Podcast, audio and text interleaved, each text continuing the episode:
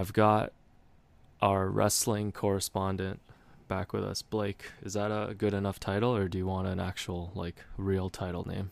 No, it's it's fine, but I will say that the lack of energy in the introduction and the lack of creativity in the title, uh, you're not cut out for manager life. You could never be Harvey Wippleman. You're telling me I, I can't be Mean Gene Okerlund?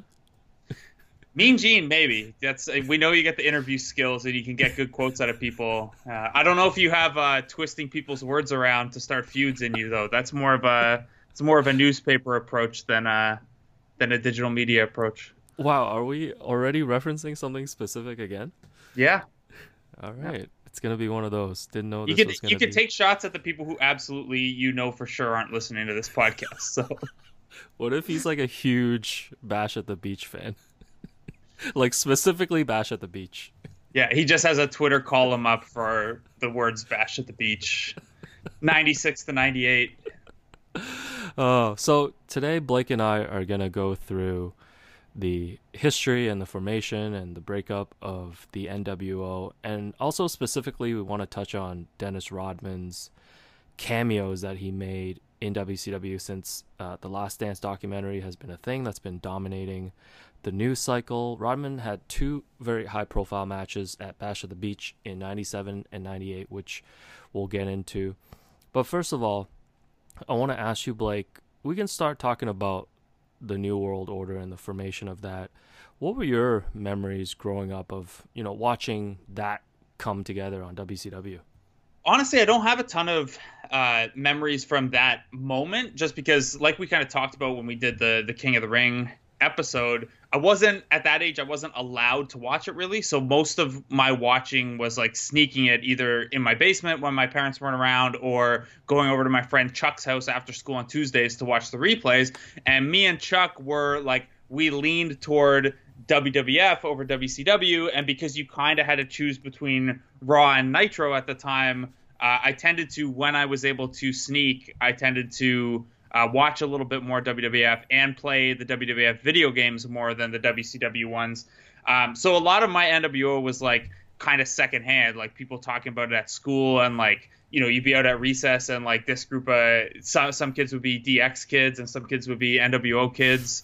Uh, and then that obviously starts your own uh, your own schoolyard rivalries and, and, fights and stuff like that. Um, but I don't really, you know, most of my NWO knowledge has been like backward looking once once I was a little older and, and kind of you know nostalgic revisiting uh, of the NWO.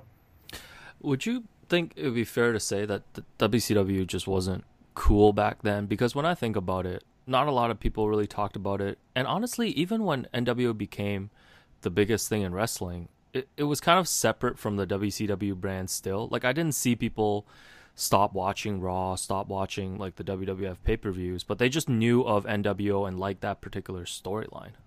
Yeah, I think there's probably a part of that. Like, I don't think, you know, during the Monday Night Wars, I don't think anyone was jumping from WWF to WCW for any reason other than the NWO. And WCW did have this, uh, you know, this pretty historic stretch where they were ahead in the ratings.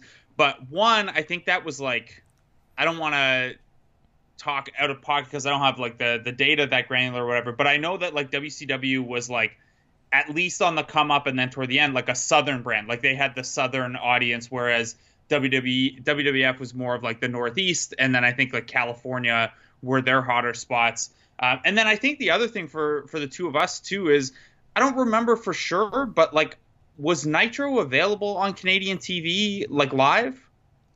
That's a really good question because I don't remember ever having access to it because if I did, I feel like I would be flipping channels, right? Yeah, I remember even like in high school, I would get WCW Thunder on TBS, but I would have to read the Nitro results online. So that could be why like people like me and you remember WWF being a, a little bit bigger. Yeah, definitely. I was not watching any of the Nitro stuff live, but I definitely remember all the buzz in 96 when Razor Ramon, aka Scott Hall, left WWF and he shows up on Nitro. And later on, Kevin Nash shows up, I think a week later. And they're just full out referencing the Razor Ramon persona and referencing the Monday Night War that was going on. Like they were the outsiders, and this was this whole like just breaking like the kayfabe and all of that stuff. That was like a super like important moment in wrestling, right? Oh yeah, it's huge. Um, you know, one for the the whole Monday Night Wars thing where you know, obviously the health of wrestling at that time, you look at where wrestling is now, and absolutely the wrestling world could have supported like two two companies like WCW and WWF. Now, like one, there's only one company, and it gets a fraction of the of the ratings. Um, sorry, I guess there's more than one company. There's one monolith. Uh, that gets a fraction of the of the ratings they used to get, um, but it's pretty big on a couple of fronts. And you know the the Monday Night Wars is probably the biggest because that was the most important thing to like business at the time. Um, but I think the other ways it was important. Um, one, that kind of like you said, the breaking of the kayfabe, where it's like, oh my god, like Kevin Nash and Scott Hall are WWF guys and they're coming to WCW. That was when you first kind of started seeing the fourth wall being broken and, and you know wrestlers and the companies themselves referencing things that were supposed to be not public knowledge. Like at that point, everyone knew that wrestling was scripted, but you still weren't like openly talking about it on camera. And that had the benefit of like making some things seem cool and edgy in the moment, and then also like basically destroying WCW eventually because all they were doing was like this super meta post kayfabe stuff. Um, and then you know it's still a problem that WWF deals with, or WWE rather deals with today, where you know that curtain has been pulled back maybe a little too far, and there's no, you know, there's no putting it back after you've revealed so many of the secrets and kind of referenced things like bookers and writers and contracts and things like that. So um, it was pretty revolutionary at the time. It probably set the industry in the big picture down the wrong path creatively, but for that like two to three year stretch, um, being willing to do that hilariously, like one of the swing moments of the the Monday Night Wars was also Eric Bischoff taking that too far and like reading live, reading pre-taped WWF results on the air, and then people like en masse switched over to see what was happening. Um, so anyway, it was genius at the time and a huge creative step, um, and like it was just very cool to to remember back, especially because you you were basing it around Hall and Nash, who like we talked about in the King of the Ring episode when you know they were first kind of both starting out. Both of those guys just exuded so much cool. So to be doing that, you know, it's one thing if you do that with a couple of jobbers or a couple of guys who can't cut their own promos or whatever, but to take two of the coolest and hottest guys in wrestling and build that around them was um, was really smart. Yeah, it was just like the perfect storm at the time. And I know we referenced the Monday Night Wars a few times already. For for anyone listening that's interested, there's like a 16 part I think documentary on the Monday Night Wars that I think is still on the WWE network. And yeah, speaking of which, to to catch up on NWO and Rodman stuff, uh, I finally got my WWE network subscription, and I gotta say, man, I highly recommend it for anybody. Yeah, those 2 a.m. Uh, McDonald's Uber Eats hit hit different when Sting's going toe to toe with uh, with Ric Flair, right? Uh, you mean those 2 a.m. Uber Eats uh, delivery fees hit different when you win a poker tournament? You know? Yeah, absolutely. Although I was uh, I was in the town of Drumbo this past Saturday when I when I placed in the podium, so there's no no Uber Eats out that far. When I told Will we were recording a pod today. He thought we were doing a whole pod on the poker game on Saturday and like oh, slandering him. it, look, we it, it could have, you know, it, the the tough thing would have been well, one, uh, you know, Nav was on basically Nav's storyline got cut off. He was taking out every Yahoo person the whole tournament, and then uh, and who was it? Mac took him out at the end. Yeah, he uh, I think he had like five percent to win after the flop on an all in, and and he won. I had that great run though. I, I went from the low stack to the high stack over the course of three hands. I was yeah. That was a Goldberg push it it was great, man. Having eleven people was great for for anyone listening. You know, uh, I hope you really enjoy Blake and I talking about our Poker Stars home games. so back to Hall and Nash, and before we even get into NWO, so I got most of my info from watching uh, a great doc on the WWE Network, who who are I guess unofficially sponsoring this pod called WWE Untold NWO: The Revolution. C- can we talk about how Vince McMahon still had the in the intellectual property to the Razor Ramon and Diesel characters and made these two other wrestlers. And I think Diesel was played by the guy who ended up playing Kane, right? Yeah. Um, that that there was a fake Razor Ramon and Diesel at the same time when Hall and Nash showed up. It's just like it's you know, I would love to say that it's the good kind of petty, but it absolutely wasn't. It was like like I, I would be down for a lot of petty things in wrestling. Um, but this one was just like it looked so budget and it made like I mean, first of all, it's like the wrong kind of kayfabe breaking where you're like, oh yeah, those two guys were just playing a character and we could just roll the character out. But also like the guy who played Fake Razor was just such a jabroni, and like I, I just don't know how they ever expected that to work other than to draw attention. Like it just all it did was draw attention to the fact that Razor and Diesel left. And I have to give credit to WCW because a lot of times, especially in that era when wrestlers would switch between WCW and WWF, they would just come up with a new character or a new type of gimmick. And, instead of like reaching and creating some sort of new gimmick for Scott Hall and Kevin Nash like they just kept them as they were. I thought that was genius yeah and i think you know i think Hall and Nash and especially Nash has been like if you look deep on Nash's career, he was always like pretty ahead of the curve in terms of labor and creative things, like getting some creative control in his contract. And I think the when WWF wouldn't let them take the names, going by your own name is a smart move at that point because first of all, you're already, you know, you're already at the top of the game. Like you're not going to get any higher, so it's not like you have to worry about um, you know go if you have if you have to go back to WWF with your tail between your legs and they saddle you with a bad gimmick or something like that. It's like no, you can you can own your own stuff once you're at that level. So Nash and Hall coming in under their real names where it's like you know, they didn't go back until after WCW died, but I'm sure there was an element in Nash's head where he was like, well, if I go back later and, and, you know, business swings or whatever, now I own my own name and I wouldn't have to change characters again. And that's something that, you know, I think toward the end of the rivalry, guys tried to do a little bit more. And then once WCW died, it was basically dead for a long time where if you were like a hot independent guy or coming over from Japan or whatever, WWF would repackage you and give you a new name so that they own the rights to it. And then it wasn't until like I think CM Punk came along where he was able to negotiate like, no, I own my own trademarks and stuff like that. So um, Nash pretty ahead of the curve on the the owning your own owning your own what's it called in the in the music industry. Um, Are we gonna have to call Steve from Pop here to, yeah, to get the reference? Yeah. owning your own masters. There you go. That's what I'm looking for. Ah, yes, yes. So the NWO doesn't officially form until the 1996 Bash at the Beach pay per view. So, in preparation of this, I did rewatch the main event from that year, and it was the Outsiders, Hall and Nash against. I guess this was like billed as like the best from the WCW side because they were trying to fight off these guys who were infiltrating them. So it was Randy Savage, Sting, and Lex Luger in face paint. So I have a question for you. Was Lex Luger good in WCW? No.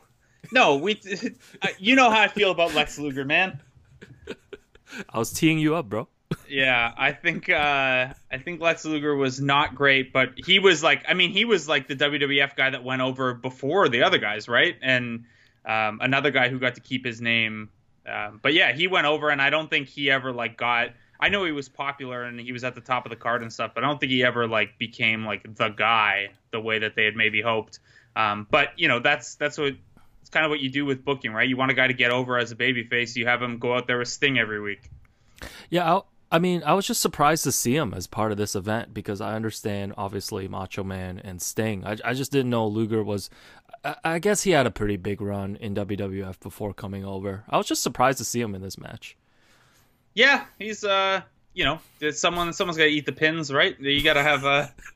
Uh, no, but I think uh, you know part of it too is that like, like you have a whole card that you have to build for this event, and then you can't. Ha- how many guys can you commit to the main event and stuff? And they had to have a they had to have a third guy on that team. And I think the way the storyline goes, it's it's heavily Sting and Macho for for a while, but because there's three in the NWO. You need three on the other side. And I think that's probably you know why you reach on a Luger.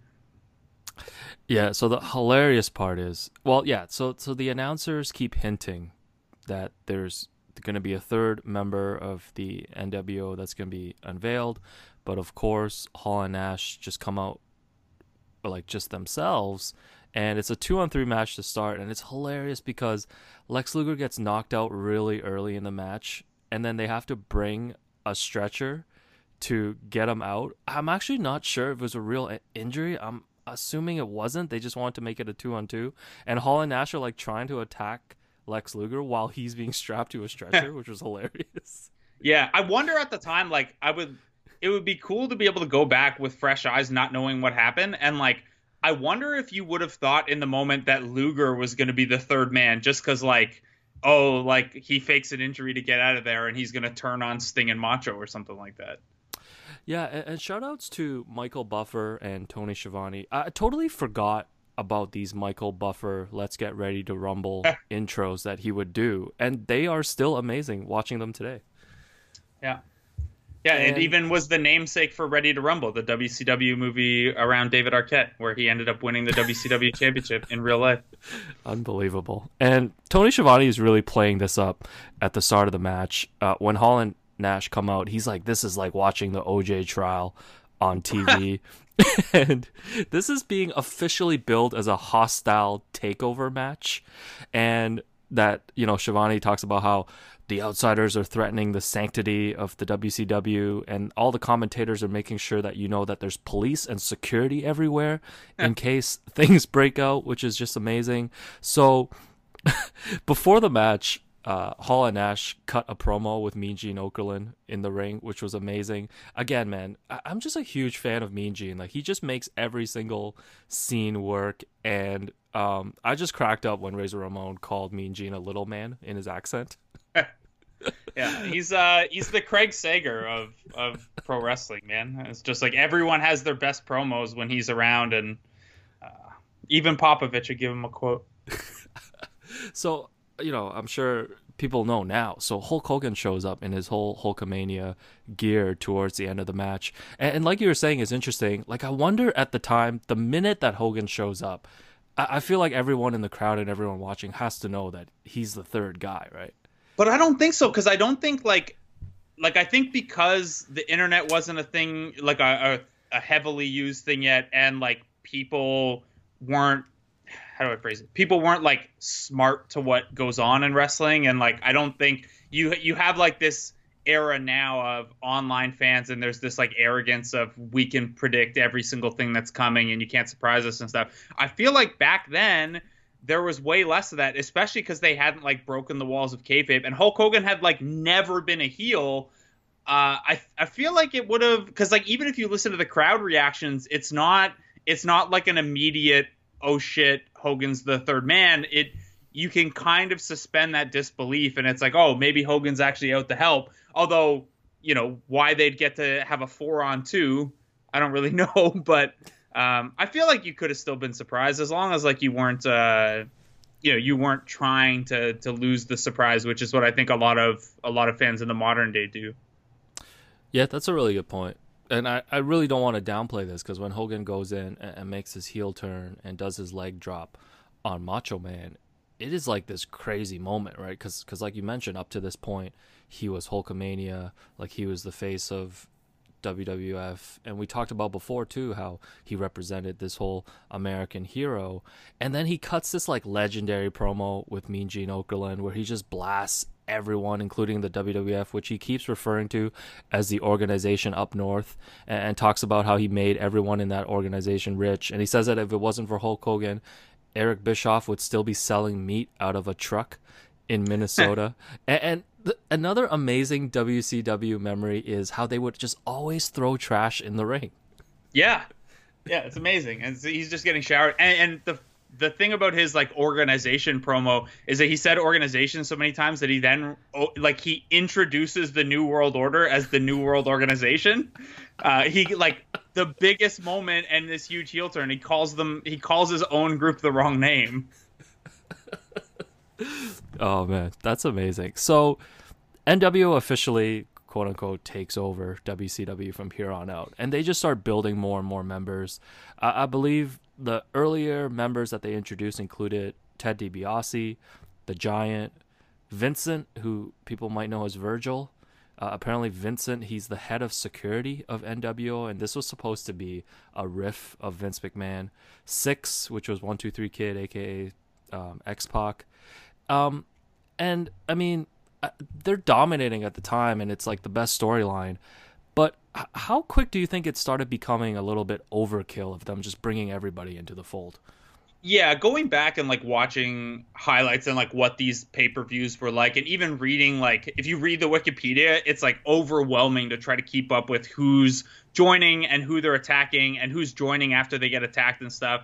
Um, I think it probably went for a while where like it was cool and, and to have like a truly dominant say. And I know, so I know what they were trying to build toward was like basically NWO being its own brand within a brand, like similar to how WWE tried to do the brand split eventually, where Raw and SmackDown were different. Like, I think they wanted to get it that big where it was like a 50 50 war.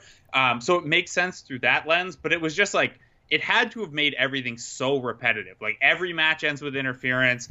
Every match has the question of, like, oh, is this guy going to turn and join the NWO? And then, like, you know, it's kind of cool for a little while that like every match is NWO versus WCW at some point. Um, but also like it gets super repetitive with all the interference and all the disqualifications and stuff. It's uh you know, I don't know. It, it, couldn't have been very long. Like you could probably get like a couple months of like, oh, it's cool. What's this building toward? And then like once you get to the low card guys turning on people, like you've got like the second match on the show and it's for the hardcore title, and there's an angle where you know the, the NWO helps someone, and you've got these low card guys swerving into NWO. That that's probably the point where uh, it lost its lost its juice.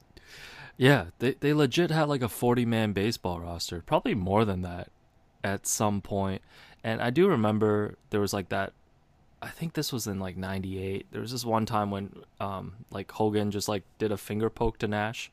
Yeah. And, and Nash would just fall down and Hogan would get the championship. And when they started breaking down into the different factions like the Wolf Pack and then there was like the Latino World Order, like LWO. It, it, LWO, like it just it really just started getting out of hand. And and like you were saying earlier, like I've never seen them take anyone like in wrestling take one single idea, which was a brilliant idea, and just really just beat it to the ground from the start. Yeah, I just looked it up, and the original version that ran from that bash at the beach until like April of '98 had 27 members, and that's when they split into uh, Hollywood and Wolfpack. when it got to 27 members. Yeah, and at some point, like it was cool at the start, obviously, when it's like, oh, these two guys are coming in from WWF. But like you're saying, man, like you can only spray paint NWO on the backs of like a guy you just beat with like 40 guys in the ring, like so many times. Like it's just not interesting after a while. Yeah, I will say there was the one cool part, and I guess this was still pretty early on, so it's still fresh. Is like um, there was an NWO Japan also where WCW had that working relationship with New Japan Pro Wrestling, and some of the Japanese guys would come over, like Masahiro Chono, even like Scott Norton, who wasn't much in WCW but was like a really big thing in New Japan, and then like the Great Muta was a member of NWO Japan. Those ones were kind of cool, just to like expand the universe a little bit and, and spread it out to Japan um, and have those different faces. But yeah, when you're talking about like, um, like I'm looking at some of the names here and like, oh, Brian Adams joins the NWO, Louie Spicolli joins the NWO, uh, like Big Bubba Rogers and Michael Wall Street, who were Big Boss Man and IRS under their WCW names, like, oh, they joined the NWO on consecutive weeks. Like, is that are, are we really popping for IRS joining the NWO as like their accountant? What's going on here? Uh, t- a Tillman Fertitta definitely is not. Um, but that's our that's our obligatory uh, one Tillman Fertitta reference. T- Tillman Fertitta, yeah. Michael uh, IRS is in NWO and they get to 27 people and he's like, "Oh, we're over the ta- we're over the cap. Bischoff, we can't spend into the luxury tax. We got to split NWO into into Wolfpack and Hollywood for cap purposes." Shouts to uh, Tillman Fertitta just calling up Sam Amick last week to confirm that he's not broke. I respect it. Um, yeah, it, it, it, it's it's funny when you talk about how you know the NWO obviously got really bloated with their roster, and like if you compare it to DX, like DX reformed, you know, and brought in new members. Um, you know, especially after Shawn Michaels, I think had to leave because of injury for a bit. Like, but they never like made it as bloated as NWO, and I felt like DX really had the blueprint of like what to do when you have a really good faction and a really good storyline that you can run with, right? Yeah, and I think you know that's a good lesson in, in how to run a storyline like this and how factions work best. Um, at least in that era, and and the benefit I guess that DX had was that they came a little later, and you could kind of learn from the mistakes that NWO made. Um, and I, I, guess like maybe WCW stayed committed to this whole NWO versus WCW part of the angle for too long, where like it necessitated NWO being big numbers wise. Um, but yeah, DX. I mean, DX keeping it tight was a better way to do it. The real best way to do it is like what Japanese pro wrestling does now, where basically like everyone is split into like five or six teams. Like you got your group of friends that you hang out with, and sometimes you fight together. That's the most logical way to do it to me. Um, but yeah, keeping it tight. Like the WWE has run into it a couple times too. Like even when they relaunched the NWO in WWE, they quickly like added a bunch of people to it, and it was like this just looks weird, man. You got like Booker T and Shawn Michaels in the NWO. Yeah, first of all, Shawn Michaels can be in DX NWO. I feel like that just ruins it a little bit. And yeah, the documentary, uh, you know, touches on the fall of not just NWO but WCW as well. It eventually gets bought by the WWE, and it's funny to see Vince McMahon after he took ownership of everything bring back the original NWO. Like I felt like by that point, like he was just trying to sell merch. Yeah, I mean it's smart though, right? Like the NW I I have an NWO shirt and it's the oldest shirt that I have. It's also the smallest shirt that I have and would probably come down to like my belly button right now. but um I mean that's a that's a smart money grab I think is like if you can refresh it. Obviously that angle that angle was a bust I think mostly because the crowd wanted Hogan to be a good guy. Um, but also like I think Scott Hall relapsed with some of his personal issues and then Kevin Nash dealt with uh, injury trouble. So that kind of got undercut. It at least made sense from like a storyline standpoint that Vince McMahon had lost control of WWE, so he was going to bring in these guys to kill it like they killed WCW. Um, that's like kind of clever at least. But yeah, this is uh, it was pretty dead off the ground. And I think at that point, like those guys are all old enough, and the NWO was far enough in the past. Like I think it was like two, three years in the past at that point um, and like we're talking like six years since the NWO first launched, that everyone kind of just wanted like the dream matches to come of it, and like you wanted Rock and Austin against the guys from the NWO. You didn't really, I don't think anyone really wanted like the NWO angle back. They just wanted the guys from the NWO and maybe the shirts. Yeah, those those were probably like crazy like '90s fantasy wrestling matches, right? To see the yeah. top WWF guys. Hogan against... against The Rock, Stone Cold against Scott Hall. Yeah, Kevin Nash against whoever the the Alex McKechnie of WWE is.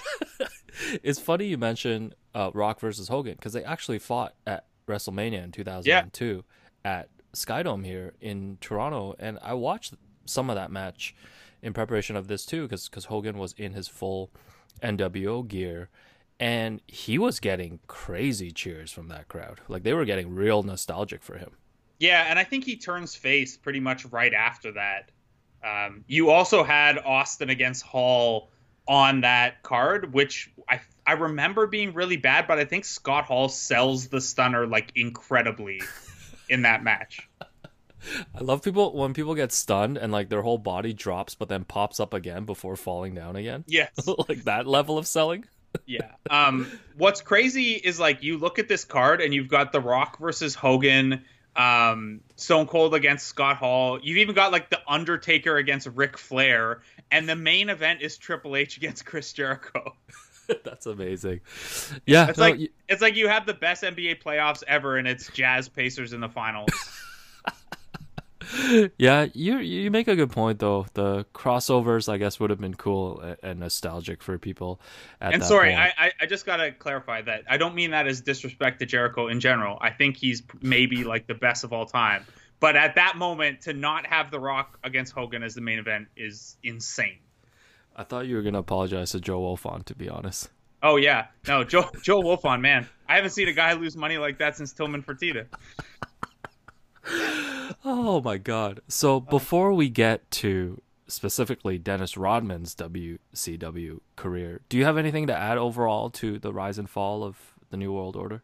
Not really. I mean, it's been talked over a lot. I think, you know, nostalgia is a pretty fun thing, and it's something that wrestling leans on too much. But also, like, then you fire up the WCW NWO documentary, and you realize how much fun it was at that time. And I mean, you, I, I would recommend going and looking at what the ratings were like at that point in time, where like WCW and WWF were trading like 10 million viewers every Monday, and like now Raw is barely scraping 2 million viewers every week. It's it's pretty crazy. Um, and I think you know I think the popular the height of popularity that wrestling reached during this NWO period and the DX period that kind of followed. Um, you know, I think that's why so many people roughly our age are so nostalgic for wrestling, and like someone like me will have patience with the the shittier wrestling product now um, because there is that attachment and nostalgia to it. I don't know. Also, there are just some like if you were a wrestling fan at all, like go through the NWO Wikipedia page and read some of the names who joined and like turned as part of the NWO storyline. It's like I, I, honestly can't imagine sitting through episodes of Monday Night Nitro toward like the end when the NWO was most bloated. It's ridiculous. Man, the notes that you would have you would have been taking for those episodes would have been amazing though. Yeah. um, uh, yeah, I've always been meaning to ask you too, just as a side note. Um, so you've never stopped watching wrestling?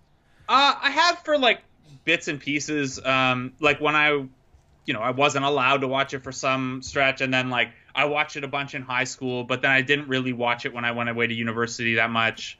Um, I would like play the video games and stuff still. And then there was like there was like a pretty long period in like my mid 20s where I didn't watch it all. And then you know, I don't want to overshare a personal story, but my one brother and I, that's like really the only thing we connect over. And there was a period of time where, because of some stuff going on, it was important for me to stay connected with him. And that's when I kind of got back into it more um, more than just like like I'd always kept up. Like I would know who like John Cena was. I could tell you who the champ was and stuff like that. But um, to watch it more regularly. And then right now we're probably in a period of me not watching it much at all because it's just been so bad the last little while.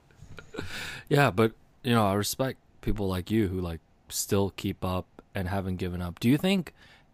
Like obviously, I don't think we'll ever get back to the heights of the golden era the attitude era in the 90s but do you think there are things that could be done that maybe in the future like wrestling could hit the mainstream a little bit more again maybe i think you know what what that probably requires is like someone to break through as like a larger than life crossover superstar. And it's like you look at a guy like John Cena who's had major acting roles and like is the all-time leader in Make a Wish Foundation wishes granted and is this like really likable guy who most people can recognize. And it just like even with a guy like him it just isn't there. I think you know and i think the the accessibility of other wrestling promotions has kind of shifted res- wrestling culture in general from being something a lot of people enjoy casually to something a smaller group of people enjoy at like a hardcore level. And I don't think that's unique to wrestling. I think you see it in like comic book culture and the amount of comic book based shows and movies that get made. I think you see it in some of the other like quote unquote um, nerd subgenres where like everyone everything that used to be a niche thing that was maybe um, not accessible to everyone at the volume they would like. Like it's really easy to find a group of like-minded people now and be hardcore about something. And for not just things like wrestling, but even something like a show or you know source material for shows and movies to have like this rabid cult following and then you know then you get your breakthroughs like game of thrones where that was originally like a nerdy subculture kind of thing and hit the mainstream but it's hard to predict what's going to break through like that so um, i could see it happening, but I think a lot would have to click right, and they're going to have to like fundamentally rethink how they build characters and stars. Um, the other option might be to, and I think this is if Triple H were to ever take over from Vince McMahon as like the head of creative now that Vince is in his 70s, I think the the pivot might be and you wouldn't get back to the audiences of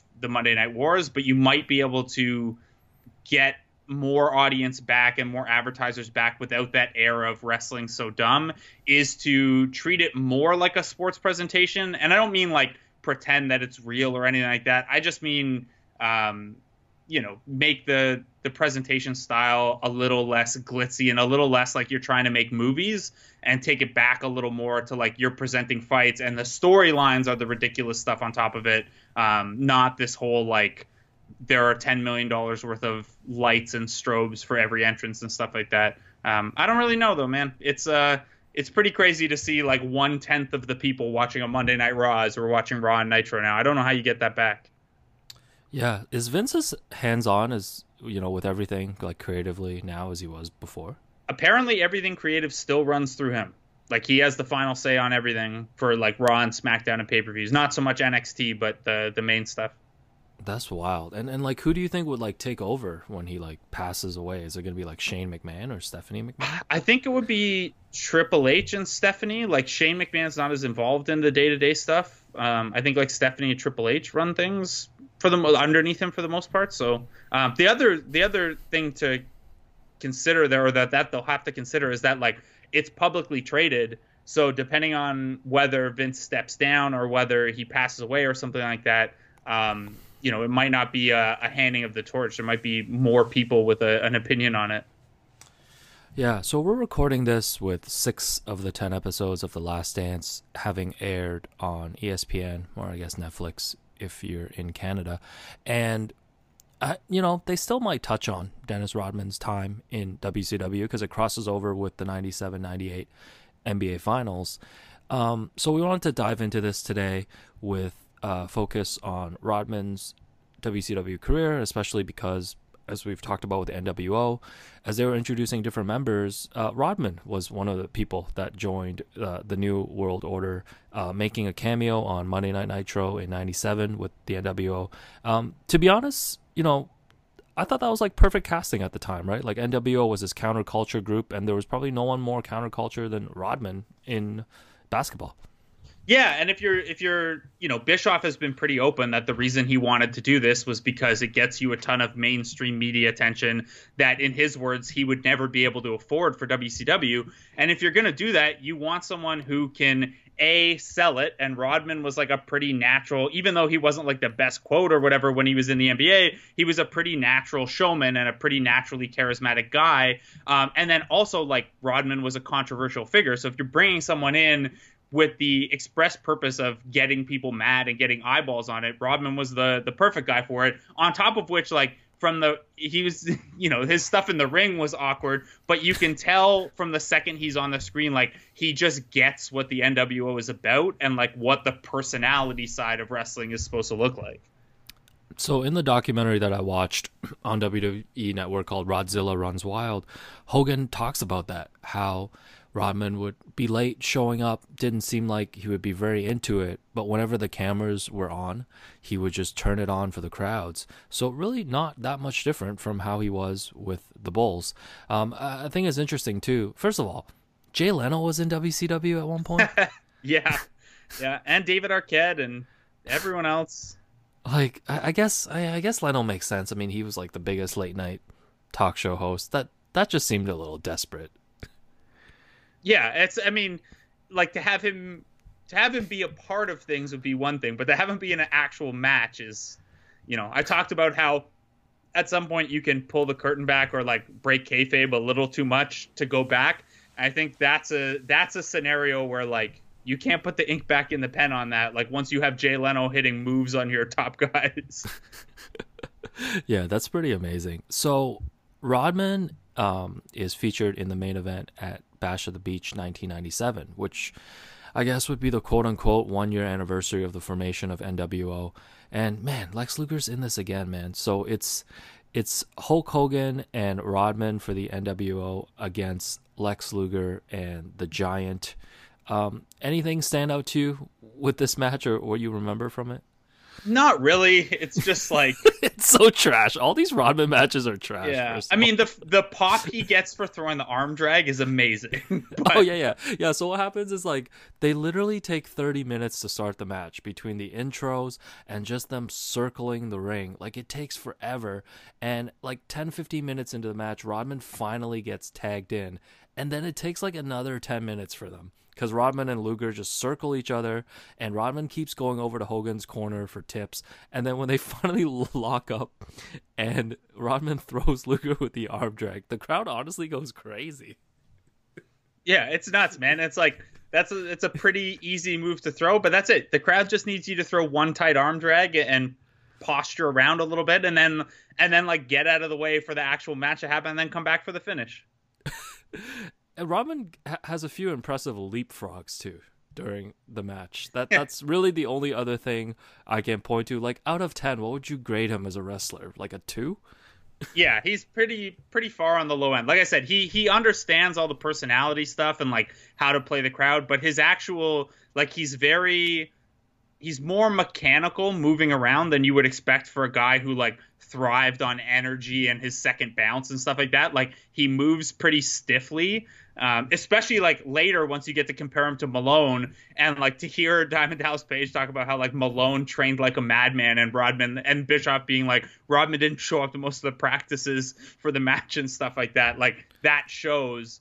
Um, but I think also like Rodman probably also understood that like you know he's there to be a character and not uh you know, I don't think he had any. Whereas Malone like had those quotes about growing up wanting to be a wrestler. I don't think Rodman had like any thoughts that he was going to turn this into a wrestling career. He was just just there to have fun.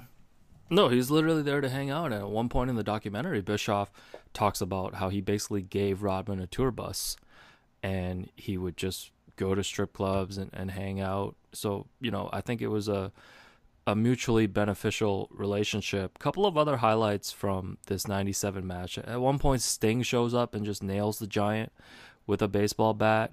And at the, the match ends with Lex Luger putting Hulk Hogan in the rack, and, Hogan taps out. Um, and then Luger just proceeds to put everyone in the rack. um, which I don't know, man. I, I, know I know you're not a big fan of Lex Luger. I felt like he could have been something more. I don't I don't know what went wrong. Yeah, I mean, like if you're at that spot in that kind of a match, like I don't know, maybe he was way more over and people liked him more than I remember. Maybe I just didn't like him that much. But to me, like going back and being like, man, Lex Luger has this big a spot in all these matches, it feels weird. It feels a little out of place. So the fo- the following year, leading up to 1998 Bash at the Beach, which is going to take place about a month after the 98 NBA Finals, which is the last dance season for the Bulls. So WCW knows that Rodman is interested in coming back, and DDP meets Karl Malone at a Rockets Jazz game, and Malone's been a huge wrestling or wrestling as he calls it fan growing up, and um, DDP's sitting in the crowd, and Malone, you know, throws him the diamond cutter during a timeout, and they meet backstage and they talk. First of all, I just gotta say, man, watching all these clips of Karl Malone, this man has zero sauce. Yeah, it's weird for a guy who loves wrestling that much and watch it that much and like knows enough to throw the diamond cutter sign up at Diamond Dallas Page. Like you think you'd have you a little bit more of that personality would sink in, right? yeah, and when he gets introduced in the 98 Bash at the Beach match, they literally the announcer calls him the hardest working man in the NBA, which is like the most zero sauce gimmick. Yeah, it's have. Norman Powell's gimmick.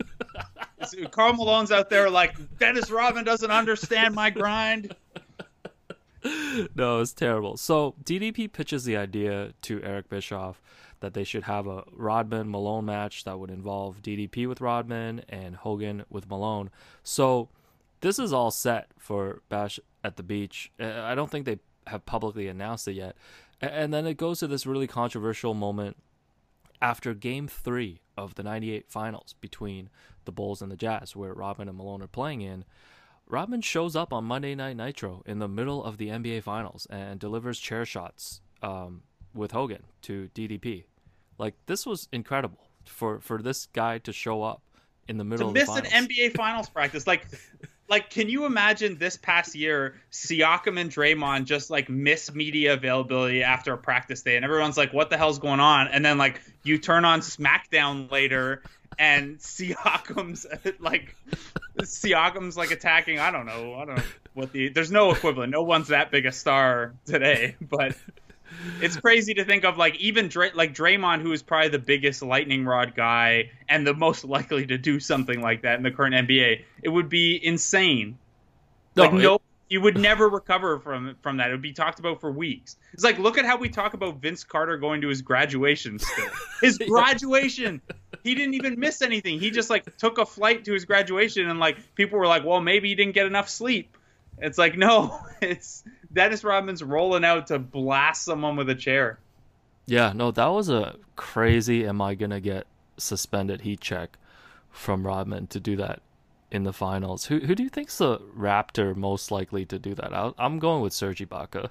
Yeah, I think it is. Like, I, I don't think Ibaka has the he doesn't strike me as someone who's a wrestling fan, but if you laid out what you need from a celebrity wrestler, he checks the most boxes, right? Like he's got the size, he's good looking, he's got like that swagger to him a little bit. He's fought guys in actual games before. He's got basically the only thing he'd be lacking is like he's not that good a promo yet. Um, but even then, like he's got his own show that he hosts and stuff like that. It would be Serge would be high up there, man. James Johnson was the answer before James Johnson is probably like the, the NBA guy I think would most like would most successfully make the transition. so the NBA fines Rodman ten thousand dollars for missing his mandated media availability. And, and this Hulk is where IRS comes in handy in the NWO. They really should have done a crossover. Like IRS shows up and sits behind like Bob Costas at the finals. that would have been amazing. So Hogan says in the documentary that Phil Jackson's apparently dialing him nonstop, asking him where Dennis was at, which I would kind of dispute, just given the fact that from what we've watched from The Last Dance, Phil seems pretty chill about just letting Dennis do his thing. Also, like, it's if you have watched wrestling documentaries over time, like it is impossible to take anything Hulk Hogan says legitimately. Like he's always working and he's always trying to put himself over. I I was honestly surprised that Hogan wasn't like, "Well, Phil told me, brother, that if I can't get Rodman back, I was going to have to start at the 4 next to Michael." so you're saying that he's not a reliable narrator? No, absolutely not. so the finals end and the Bulls obviously wrap up their second three-peat in six games. And a few weeks later, they start really ramping up to build up this main event match at Bash at the Beach. And on June 29th, Karl Malone makes an appearance on Monday Night Nitro. And I have to say, I just find it hilarious that this guy just lost back to back finals to the Bulls with Rodman on the roster, and he's just showing up as a WCW wrestler like two weeks later. Yeah, it's uh, yeah. I don't even know what to say. Like, yeah. Like, it's uh sorry me responding like yeah and laughing a bunch of times is not great podcasting but it's exactly the reaction that i have like i get i mean ddp tells this whole backstory about obviously like malone's love for wrestling growing up and how hard he worked at the power plant to to train for the match like meanwhile rodman's just showing up hungover which i feel like is another w for rodman to be honest and, and they have this whole appearance on the Tonight Show with um, WCW uh, alumni Jay Leno, and they promote the main event and they get into this whole brawl, and then there's like a press conference at, at Planet Hollywood. I mean, if you were a wrestling fan, and you were a wrestling fan, but as a wrestling fan at the time, if you heard about this match, would you be very excited about it at the time? More from like the spectacle standpoint of like wondering what it's going to look like and uh, the entertainment aspect. Like WWE has done some stuff like that recently, and it's never something that you get up for where it's like, oh man, I wonder if Floyd Mayweather and the Big Show can put on a good match. But like the spectacle side of it is can still be pretty entertaining, and like you know, Rodman was such a huge personality. Even if you weren't an NWO guy, like I don't know how you could cheer for Karl Malone in this. Um, now at that point, DDP was like on the rise, and DDP is like the coolest um, especially like in this documentary he's the best like he's absolutely the guy of all these people in the documentary that i would want to hang out with the most to talk to the most um, he seems like the best dude but the coolness difference between Rodman and Karl Malone, I, I, probably would have been pretty fired up to see to see what they could have done and, see. Uh, you know, I'm I'm sure I would have been on the NWO side of that. Yeah, so it's Rodman and Hogan versus Malone and DDP at Bash at the Beach, 1998, and I gotta say, man, when DDP and Malone come out, they get a pretty decent pop, but when Malone is in the ring or when he gets tagged in, like at no point did I seem like the crowd was interested in him at all. No, and that's I think that speaks to like the gap and cool factor kind of and like obviously from a basketball standpoint, Malone is one of the best power forwards ever and had this tremendous career and on a basketball court would be high on the list of like guys you didn't want to mess with. But in terms of translating that to wrestling entertainment. Like I talked about how Rodman's movements were kind of mechanical, but he got the personality side of it. Malone was almost the opposite, where like his personality is so mechanical um, that even though he was like, you know, looked a little bit more like a wrestler and moved a little bit more like a wrestler, he just like didn't have he didn't have the grasp of the showman side. Yeah, no, he was literally a, a zero on on the charisma charts. And it's, it's funny during the match, they mentioned that there are a bunch of athletes that are there, and included are uh, Malone's Jazz teammates, Antoine Carr, who was, I believe, like the 17th junkyard dog in the NBA, uh, Bryon Russell, Chris Chelios, and, and former Raptor Tracy Murray was apparently there. And they make a big deal out of how there's a lot of uh, media coverage for this match, especially from uh, sports media. I wonder, like, there ha- must have been like basketball writers who were there to cover this. I would hope so, man. Like, do you know how much of my athletic travel budget I would blow if there if the Raptor was in in a match like this? And I think that that was like like Bischoff is pretty straightforward that that's part of the plan here, and that's why that's part of their their incentive to do it was they wanted to get that kind of publicity. So I'm sure that like whoever worked PR for WCW was rolling out the like ESPN, you know, who, whoever would come cover it we'll hook you up and we'll, we'll take care of you. Yeah, I gotta say, man, watching this match, like, I'd be pretty pissed if I paid for this pay per view. yeah, because it's not just that the match is bad, but the whole event is bad, right? um, like I don't know, man. I'm looking at my notes. Like, there's not really a lot of highlights. Like, I guess the big moment for Rodman and Malone was towards the end when Malone hits the diamond cutter on Rodman. But then you get this like crazy anticlimactic ending, because so NWO, I guess. Um, the former Brutus, the barber beefcake, was in NWO, and he was the yeah. disciple. And he, so he comes in, interferes, and that's how Hogan and Rodman gets the win. And the whole thing was just very unsatisfying. Yeah, and this is part of the issue with the NWO in general that I was talking about earlier is that like every match ended that way. like, like WCW went like three years without having a clean finish in a main event. That's ridiculous. And and like if you're gonna build this match um, and, and, have so much hype behind it, you gotta find someone cooler than the the, the disciple to like decide. Yeah, like look event. at all the other guys you have in NWO at this point. Yeah, that's ridiculous. I will say that the Rodman was wearing a Rodzilla shirt in this match, and that is one of the most sought after vintage items on the market. Like the Damn. last time I saw it online, it's it was listed at like five hundred dollars. Damn, that's uh, almost as much as my the Great One shirt. I have to say, man, if I knew that wrestling shirts were gonna appreciate in value like this, I should have just done some more like mail orders or whatever. However, we bought them in the '90s.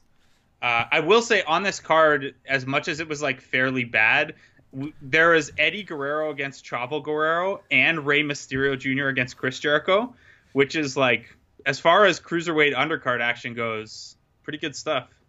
I think that was a problem. Like, and I know we've touched on this multiple times uh, with WCW at the time, is that they had all these talented guys, but you know everybody just ended up focusing on the NWO, and they just drove that storyline in the ground and just didn't care about anybody, right? And like it was also during the era of like Goldberg squashing everyone, which was like cool. But then once he got to like the heavy, like once he got to title contention, him squashing everyone like is kind of anticlimactic. Like he beat Kurt, Curt Hennig, he beat Mr. Perfect in like three minutes in a heavyweight championship match. Yeah, that like, kind of just that- kills everybody, right? Yeah, once you get to the top like that, it's like, and then what and what they did eventually with Goldberg was dumb too, with the cattle prod and everything. But that's a different podcast. What was uh what was his official streak? Do you remember like what he got up to? Oh, I don't remember the streak. No, all I remember really is uh, that he that when he went to WWF eventually, they tried to redo the streak, and they were just like fudging the numbers and pretending that he had like beat guys on house shows and stuff. It was like one Raw it would be like five, and then the next would be nine. And oh, I just looked at it. It was 173 and oh. 0. And who beat him? Um, he lost it to Kevin Nash after Scott Hall like hit him with a taser. Oh, so like not a clean win. No. Uh, oh, and speaking of Vince McMahon just copying ideas, remember Gillberg? okay, that was that was funny though, where like where fake Diesel and fake Razor Ramon was lame, Gillberg was at least humorous. like him having sparklers is really funny. yeah, I'll give you that. So Rodman and and Hogan get the win, and I was looking online. I guess Rodman has a few more matches in WCW. I, I didn't really. Um, yeah, he fought Macho Man. Yeah. Um. So, but those were like the two most high profile matches that he was involved in in, in 97, 98. I don't know if eh, if you have anything to add to Rodman and Malone's appearance in WCW to this day. I mean, I know he was fulfilling his wrestling dream, but I don't know what Malone got out of it, except to say that he was part of WCW at one time. Yeah, like I feel like Malone probably went in with the mentality that like, you know, the Bulls get all the attention. This will be a good way for me to show personality. People finally realize that I'm cool too, and then it just like flopped in that in that way. I feel like the modern day equivalent legit would be like if Paul Millsap like wrestled in a main event. Like like like what are you what are you doing?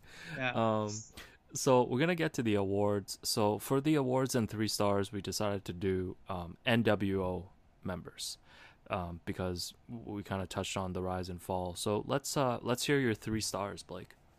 Yeah, I think with the NWO, you pretty much have to go Hogan, Nash, and Hall in some order. Um, obviously, they were the biggest three, and it was all built around them.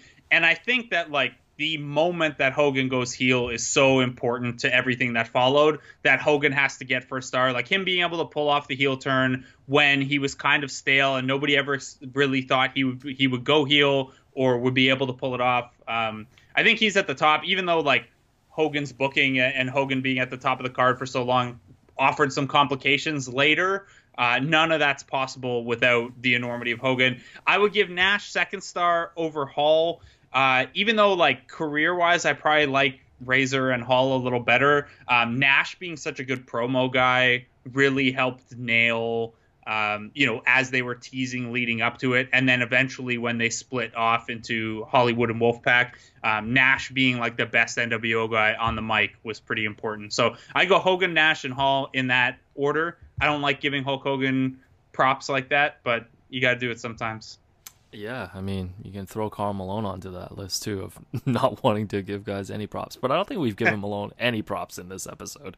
Um, I- I'm with you on the three stars exactly with Hogan, Nash, and Hall, and like you said, uh, Hogan's heel turn was just such a huge and cool moment, just overall. Uh, I think for wrestling, that it's, it still resonates when when you revisit it over time. The Patrick Patterson Award. Man, I had to dig through some lists, and I'm just gonna give it to Horace Hogan, who apparently was on N- on NWO. Uh, I'm gonna give mine to the Giant. Uh, at the start of the NWO storyline, the Giant was like on this huge upswing. Like he had been given the 1996 Rookie of the Year and Wrestler of the Year by PWI, um, but like he switched back and forth and like got turned on and punked so many times over the course of the NWO storyline that it just like it was completely impossible and it's impossible now looking back to like trace like what was this guy's motivation? Why is he doing any of this stuff? Like he's bigger and better than everyone. Why isn't he like like why are you deferring when you're the giant and you were the champion and stuff like that? Um, i think the amount of switching back and forth and the amount of times that it was just like not like they just used the giant for dramatic effect because he was so big instead of trying to make him a guy uh, it f- ended up flopping pretty bad um, and then like him coming to WWF after as Paul White, the Big Show, is just oh man. Big Show You- intro you- music's pretty fire though. Oh yeah, yeah. You just can't you can't utter a guy's name a guy's shoot name when his name's Paul White. Oh man, wrestling's amazing, man. The the Yeah. Gerald Henderson Award, um, for me was someone who, you know, uh, maybe because of their association with the NWO or through the NWO, uh, was able to raise their profile a bit. I'm gonna give it to Scott Scott Steiner, aka Big Poppa Pump, because I feel like him, like he really got elevated for a few years there in WCW. Yeah, he's a good pick. Um, it's funny because we we did King of the Ring the last time on the podcast, and like Scott Steiner was still like the All American wrestler Scott Steiner at that point. Yeah. Uh, and now, obviously, uh, by NWO, he's the uh, he's the genetic freak, the big bad booty daddy, uh, all those things. Uh, Steiner's a good pick. My pick is Macho Man. Um, Macho Man ran into a little bit of like what I said with the Giant, where like he- there were just too many swerves. But the thing that I appreciate about Macho Man was that like his character always had good motivation. Like he goes to the he originally fights off the NWO, and then the reason he joins up with them is like logical, and you can understand why. But then he's the only one who sees through Eric Bischoff being this little twerp manipulator, and that's why he goes away from it. And so at any given time, like Macho Man's the only one who's doing all these swings around, but he has like logical character motivation. Uh, also, like underneath the main NWO storyline, Macho Man's feud with Diamond Dallas Page won the PWI feud of the year in 1997. So like you had the top NWO guys and the top WCW guys going at it, but like the number two NWO versus WCW feud was Macho Man DDP, and that kind of helped like make DDP and got him big enough where like he could go against Hogan as part of the Rodman Malone storyline. So uh, pretty good run there for late career run for Macho Man too. Yeah, no, I, I didn't know a lot of that. Um, awesome. That um that does it for us for the NWO Dennis Rodman podcast. Blake, you gotta come back for what are we doing next? WrestleMania 10. Yeah, I think so. You said someone requested that we do WrestleMania 10, right? Yeah, I, I did get a request, and I think we had put it on the list already. And honestly, I think it'll be easier to talk about the WWF stuff just because it feels more familiar. Like when I was researching this stuff, like there's just a lot of stuff that I didn't know. Like obviously, I, think you know we all knew NWO, but to get into like the nuance of it was just it was pretty daunting. Yeah, and like some of the some of the guys who were WCW lifers just like don't interact with the WWF side, where like all the big name WWF side guys interact with the WCW side. So like you almost no matter whether you're a fan of WCW WWF, like everyone knows the WWF guys, if that makes sense. Um, oh yeah, Yeah. I have one other closing thought by the way. I know Yeah. that we were going to talk more about like how wrestling has used celebrities and pro athletes and stuff like that um, outside of just Rodman. I just want to say DeAngelo Williams wrestled for TNA, like Impact Wrestling, a couple years ago. He just did one match and he was amazing. I, he's Oh, like okay. probably the best in ring any of these crossover guys have ever looked, and he just never did again. He did one match and then that was it. That's amazing. I might have to pull up one of those Jay Leno matches, man. I, I honestly can't believe that that happened. Look, the one thing I will say about that is that if Jay Leno can wrestle a professional wrestling match, my dream of doing one is not done yet. I could still get there at some point. Yeah, you'd you'd have more sauce than Malone, but that's a low bar. Um, all right, Blake, we'll talk um, next time. WrestleMania 10. Thanks, man.